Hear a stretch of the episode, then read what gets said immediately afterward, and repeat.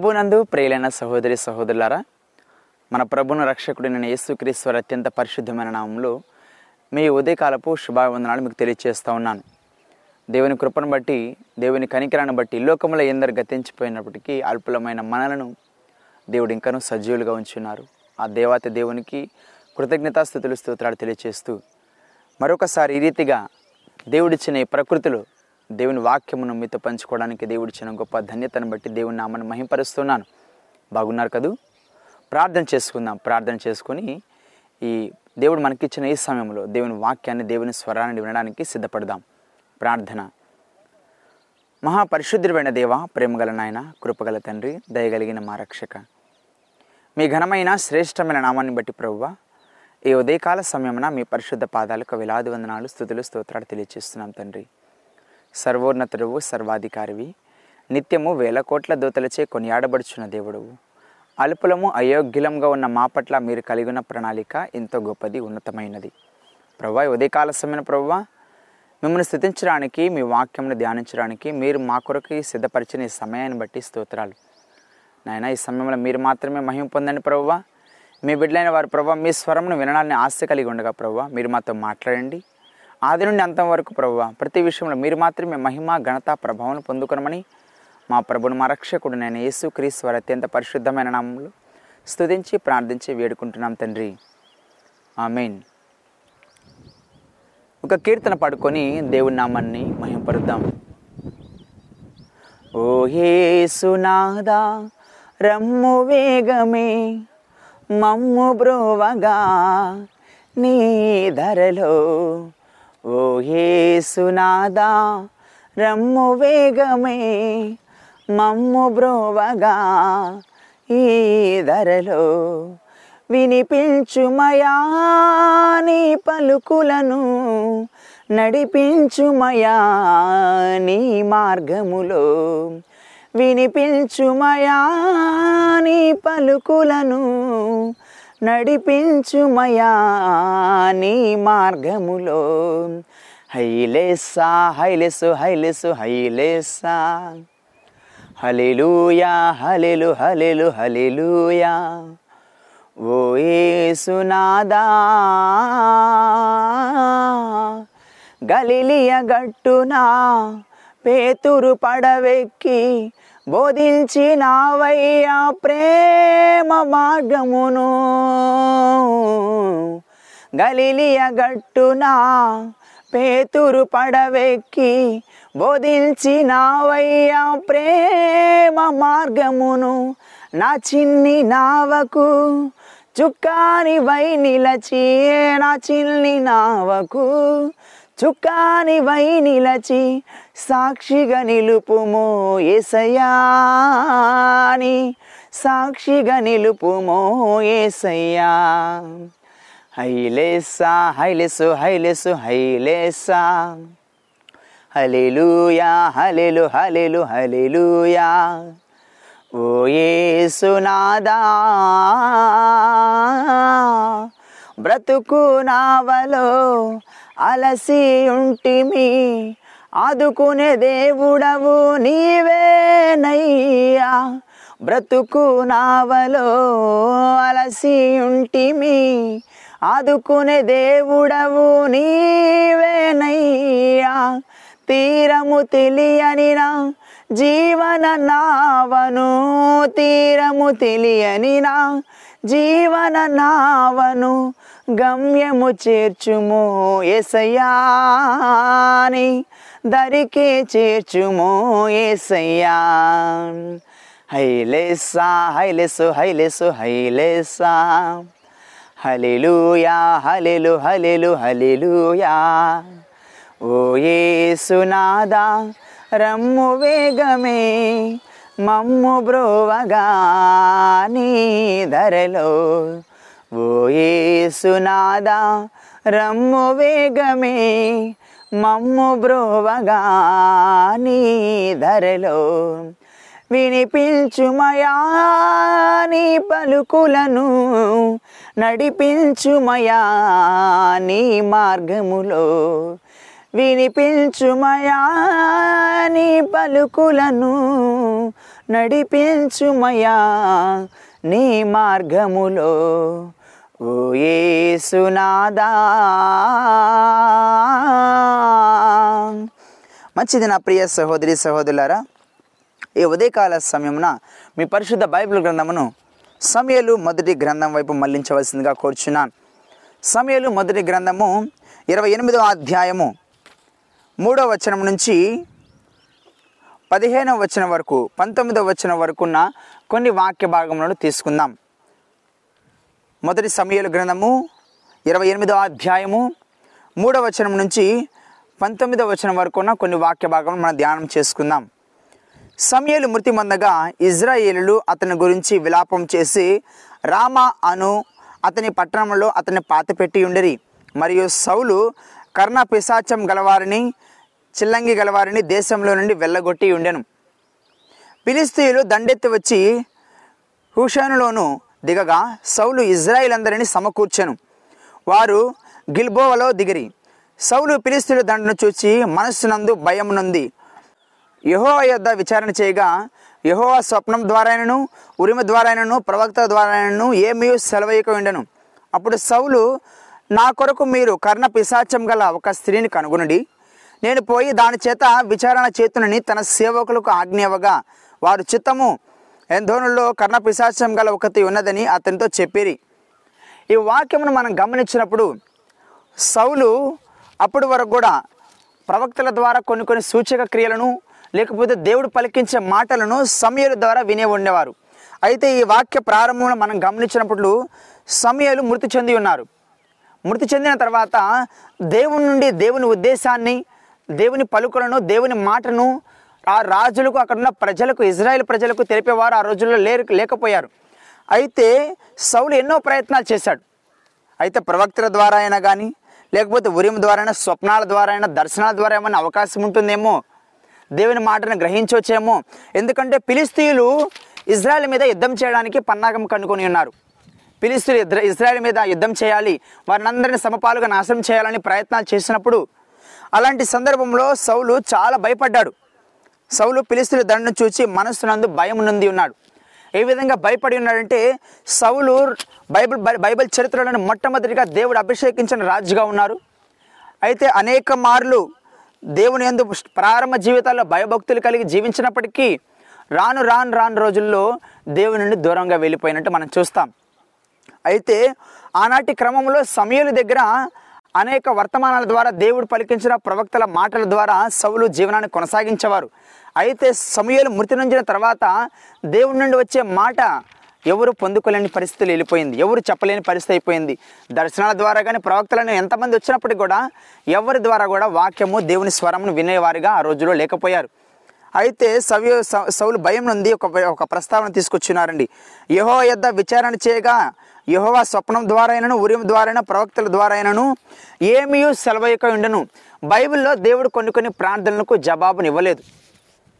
చాలామంది భక్తులైన వారు కూడా ప్రార్థన చేసినప్పుడు వారి ప్రార్థనకు సమాధానం ఇవ్వలేదు ఎందుకని గమనించినట్లయితే వారు చేసిన పాపములు వారు దేవుని మీద ఆధారపడకుండా ఈ జీవిత విధానంలో లోకం మీద ఆధారపడమే గల కారణం.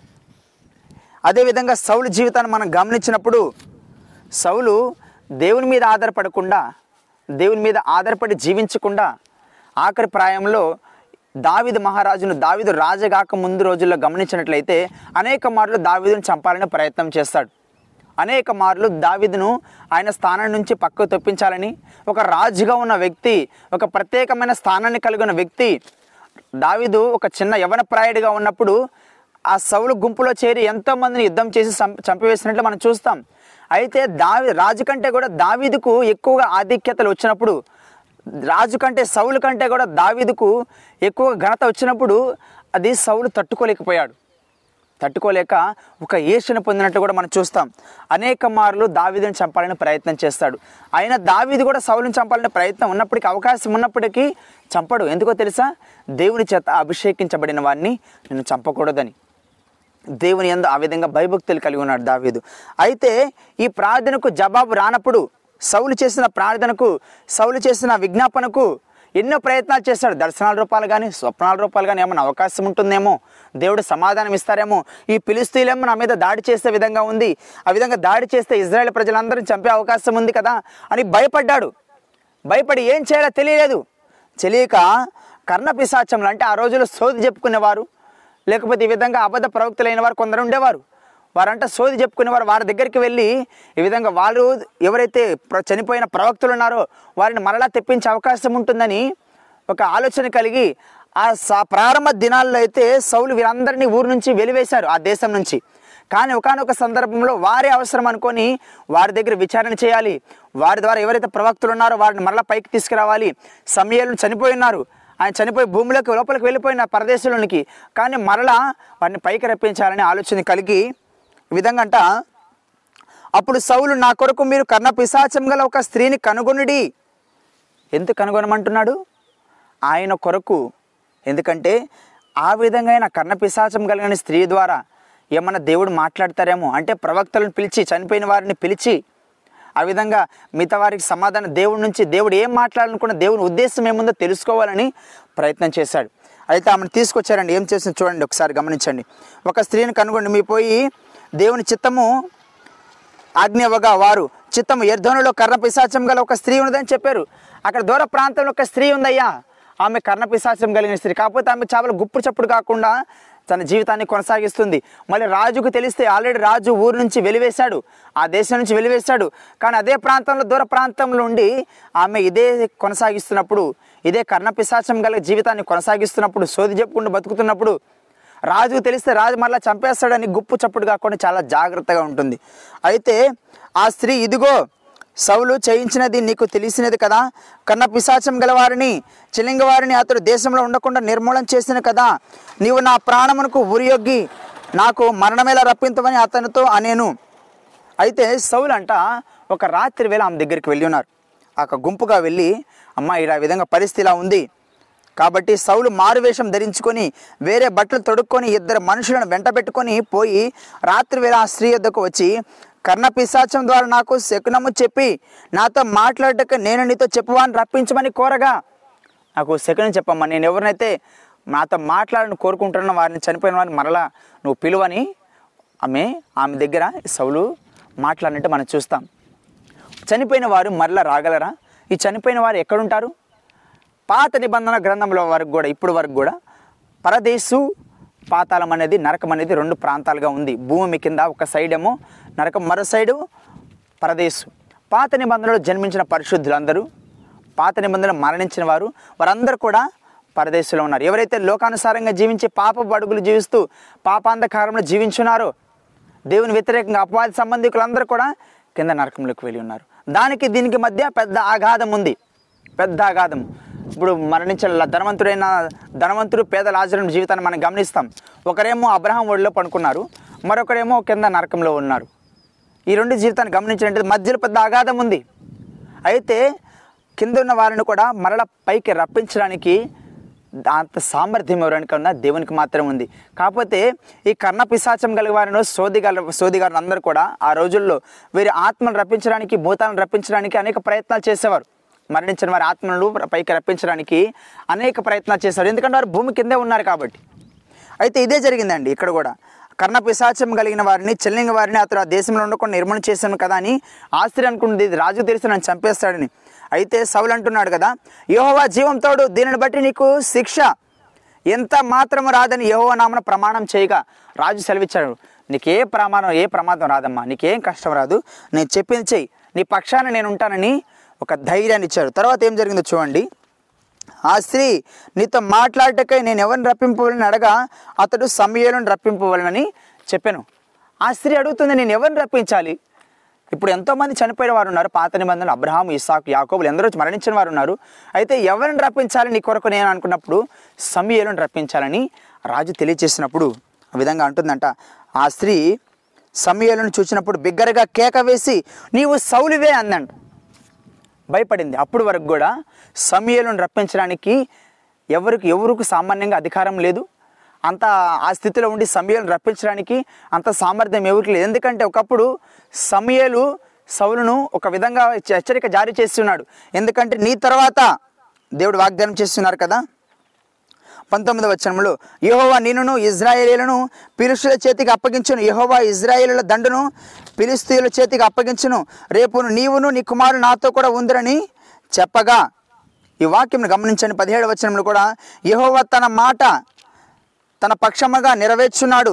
నా ద్వారా ఆయన సెలవిచ్చినట్లు నీ చేతి నుండి రాజ్యము తీసివేసి నీ పొరుగువాడైన దావేదనకు దానిని ఇచ్చిన్నాడని ఈ వాక్యం కూడా ఇదే ప్రస్తావనలో తీసుకొచ్చింది. సౌలును ఆమె ఆమె దగ్గరికి వెళ్ళినప్పుడు అడుగుతున్నప్పుడు ఆమెని సమయాలను పైకి రమ్మని ఆమెకు చెప్పినప్పుడు ఆమె సమయాలను చూసినప్పుడు పెద్దగా కేక వేసింది భయపడింది. ఎందుకంటే సామాన్య ప్రజలు సామాన్య మనుషులు ఇంత ప్రవక్తను రప్పించే అవకాశం లేదని. అయితే సమయాలు వచ్చిన తర్వాత అంటే ఆ స్త్రీ పెద్దగా కేకలు వేసి నువ్వు సౌలువే నువ్వు నన్ను ఎందుకు మోసపిచ్చితివి అని సౌలుతో చెప్పగా నువ్వు భయపడొద్దమ్మా నీకు ఏమి కనబడదని కనబడినదని ఆమెను అడగగా దేవతలో ఒకడు దేవతలలో ఒకడు భూమిలో నుండి పైకి వచ్చుట నేను చూచుచున్నానను సమయలు కూడా ఒక దేవతలా ఉన్నారు. ఒక మెసెంజర్గా అయితే భూమిలో నుంచి పైకి వస్తున్నట్లు ఇక్కడ చూస్తాం యేసుప్రభు వారు తిరిగి లేచిన తర్వాత యేసుక్రీస్తు వారు మరణించే సమయంలో కూడా యేసుక్రీస్తు వారు మరణించినప్పుడు భూమి అదిరేను. సమాధులు తెరవబడనని వాక్యం తెలియచేస్తూ ఉంది. ఎప్పుడు ఏ సమాధులు తెరవబడిన తెసా ఈ పరదేశంలో పరిశుద్ధులైన వారు ఎవరైతే ఉన్నారో వారందరూ కూడా లేచినట్లు మనం చూస్తాం. అయితే యేసుక్రీస్తు వారు తిరిగి లేచినప్పుడు కూడా యేసుక్రీస్తు వారు కూడా కొందరు లేచినట్టు మనం చూస్తాం. అదేవిధంగా వీరందరూ ఎక్కడున్నారంటే వారి సమాధుల్లో ఉన్నప్పటికీ వారి సమాధుల నుండి భూమిలో నుండి పైకి వచ్చినట్లు ఇక్కడ వాక్యములు మనం గమనిస్తాం. బైబిల్లో కొన్ని కొన్ని ప్రార్థనలకు దేవుడు సమాధానం ఇవ్వలేదు. కానీ కొన్ని కొన్ని ప్రార్థనలకు దేవుడు ఎంతో అద్భుతమైన సమాధానం దయచేసి ఉన్నారు. సౌలు జీవితాన్ని గమనించండి.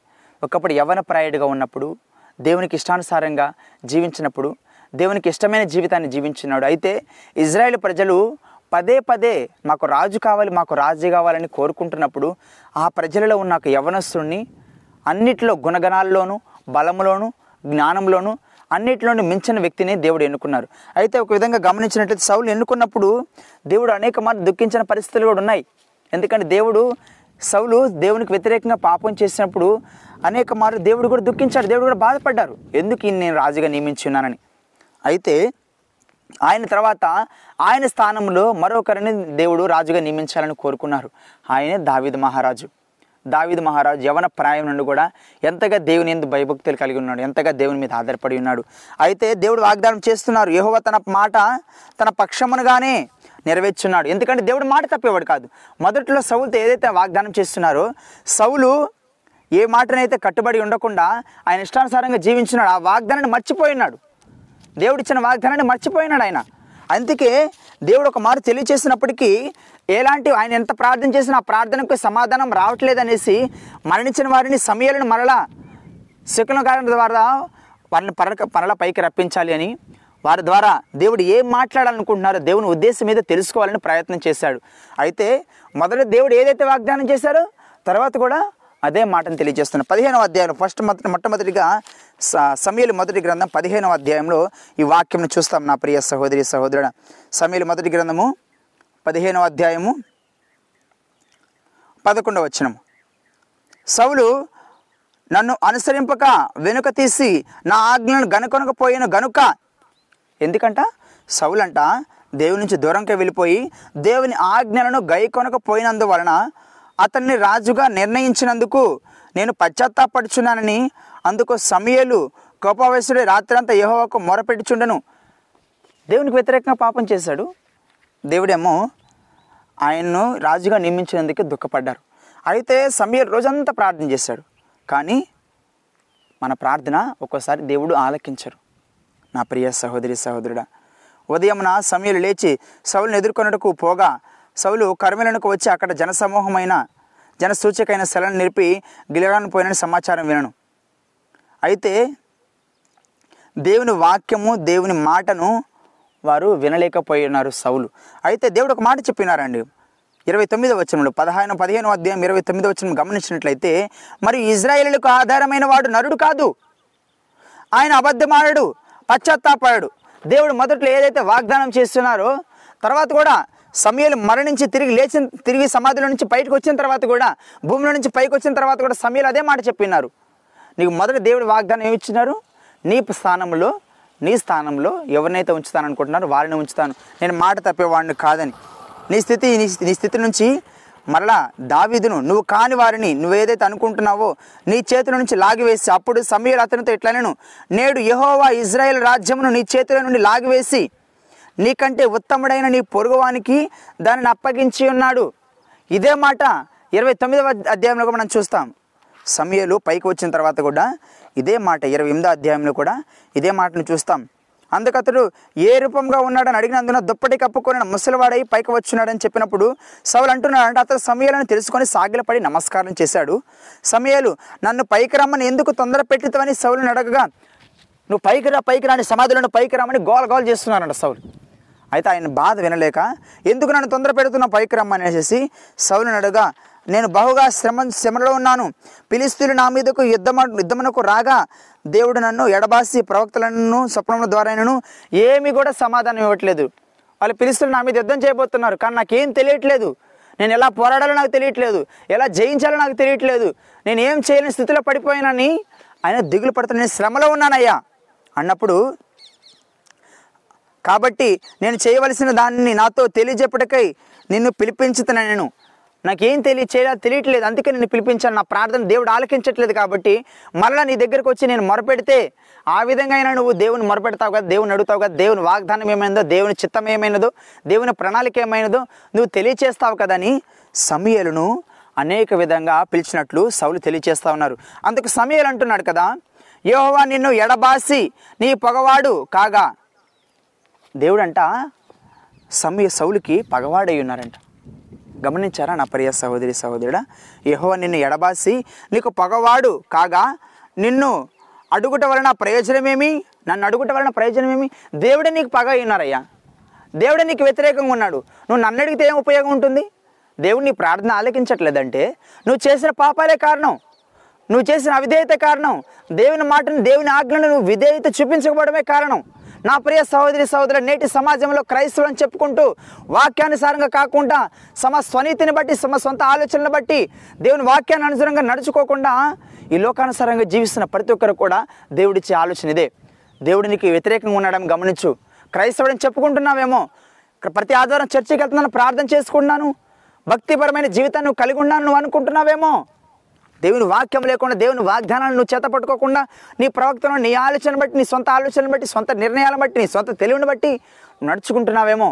ఒక్కసారి జ్ఞాపకం చేసుకో దేవుడు కూడా నీకు పగవాడు కాకముందే నీ జీవితాన్ని సరి చేసుకోవాలి దుర్దినములు రాకముందే సర్వం కోల్పోకముందే అజ్ఞత్వం కమ్మకముందే అయ్యో నా జీవితంలో చీకటి బ్రతుకులు అయిపోయినాయని నువ్వు అనుకోకముందే. నీ జీవితాన్ని నీ బాల్య దినములందే నీ సృష్టికర్తను స్మరణ తెచ్చుకో. నీ జీవితాన్ని సరి చేసుకో. సౌలైతే దేవుడిచ్చిన ఆ స్థానాన్ని కోల్పోయినాడు గొప్ప ఆధిక్యతనిచ్చాడు సౌలు దేవుడికి. దేవుడు సౌలుకి గొప్ప స్థానాన్ని ఇచ్చున్నారు. ఒక రాజుగా నియమించున్నాడు.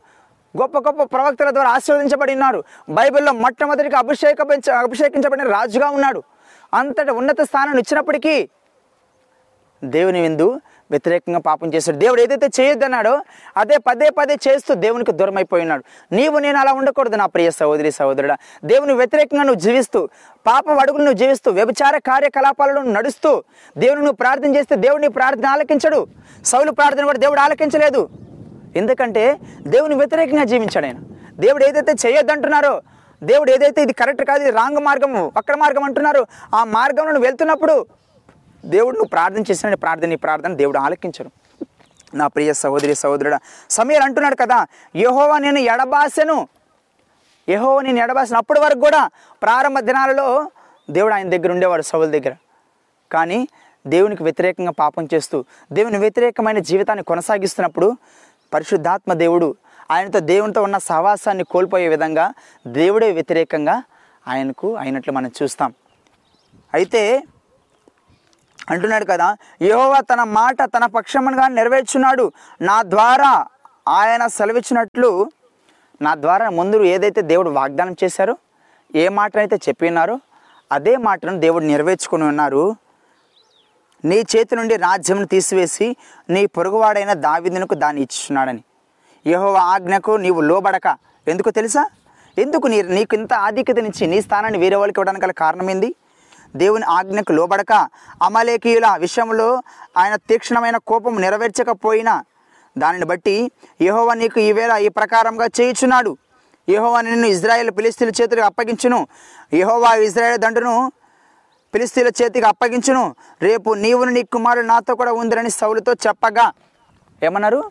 రేపు నీవును నీ కుమారుడు నాతో కూడా ఈ సౌలు సమయాలు ఎక్కడ ఉన్నారండి కింద పరదేశులు ఉన్నారు. నువ్వు నీ కుమారులు అందరూ కూడా నాతో ఉంటారు అక్కడ. ఎందుకంటే దేవునికి వ్యతిరేకంగా పాపం చేసావు నువ్వు. దేవుడు ఏదైతే వాగ్నిచ్చినారో ఇచ్చినారో అనుసరించలేదు. దేవుని వాగ్దానం మీద నువ్వు ఆధారపడలేదు. అందుకే నీ నీ చేతిలో నీ స్థితిని నీ పొరుగు వాడిని దావీదికి ఇచ్చినారు. ఆయన్ని గనపరిచున్నారు ఆయన హెచ్చించున్నారు. ఎందుకంటే దావీదు చిన్ననాటి ప్రాయం నుండి కూడా ఎంతో భయభక్తులు కలిగి ఎన్నో శ్రమలు వచ్చినాయి బాధలు వచ్చినాయి అనేక మార్లు ఈ సౌలు కూడా దావీదుని చంపడానికి అనేక మార్లు పన్నాగలు కనుకొని కనుగొని ఉన్నాడు అయినప్పటికీ దావీదు క్షమిస్తూనే ఉన్నాడు.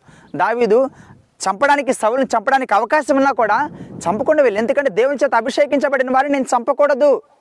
అది నా పాపంగా ఉంటుందని దేవుని మీద ఆధారపడి భయభక్తులతో జీవించున్నాడు దావీదు.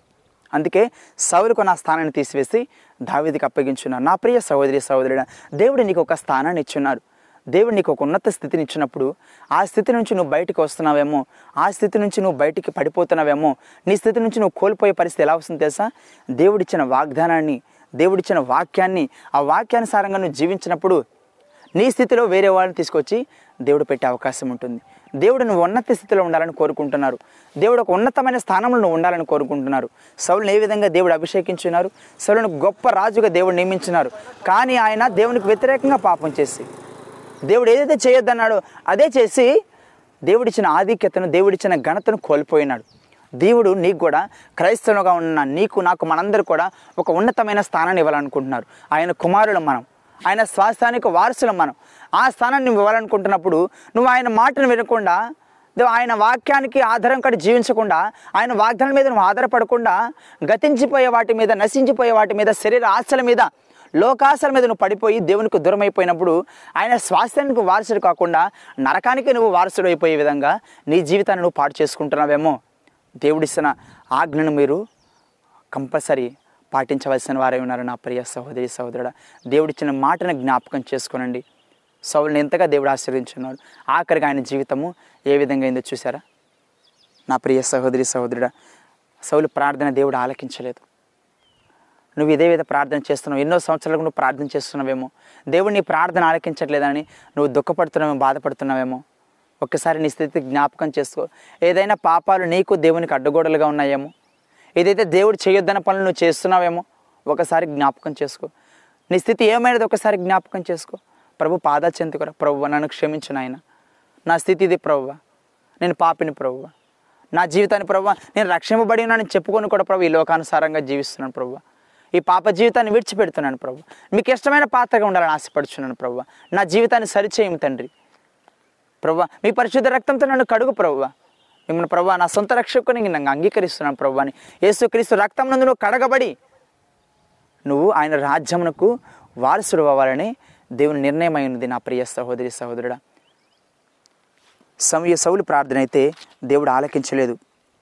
అయితే దేవుడు మొట్టమొదటిగా సమయలు బ్రతికున్నప్పుడు ఏ మాటనైతే చెప్పినాడో సమయలు చనిపోయి సమాధి నుండి పైకి పైకి వచ్చిన తర్వాత కూడా అదే మాటను దేవుడు తెలియచేస్తున్నారు. ఎందుకంటే దేవుడు మాట తప్పేవాడు కాదు అబద్ధికుడు కాదండి.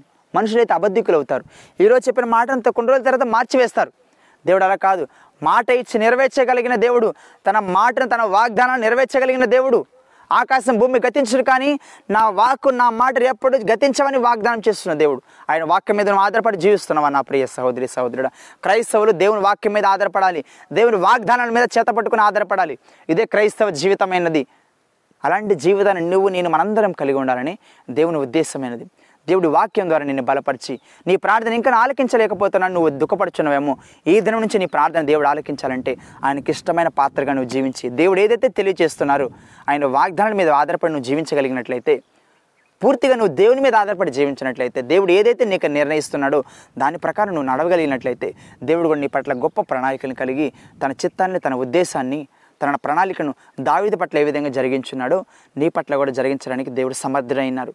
ప్రార్థన చేసుకుందాం నా ప్రియ సహోదరి సహోదరుల ప్రార్థన చేసుకుందాం.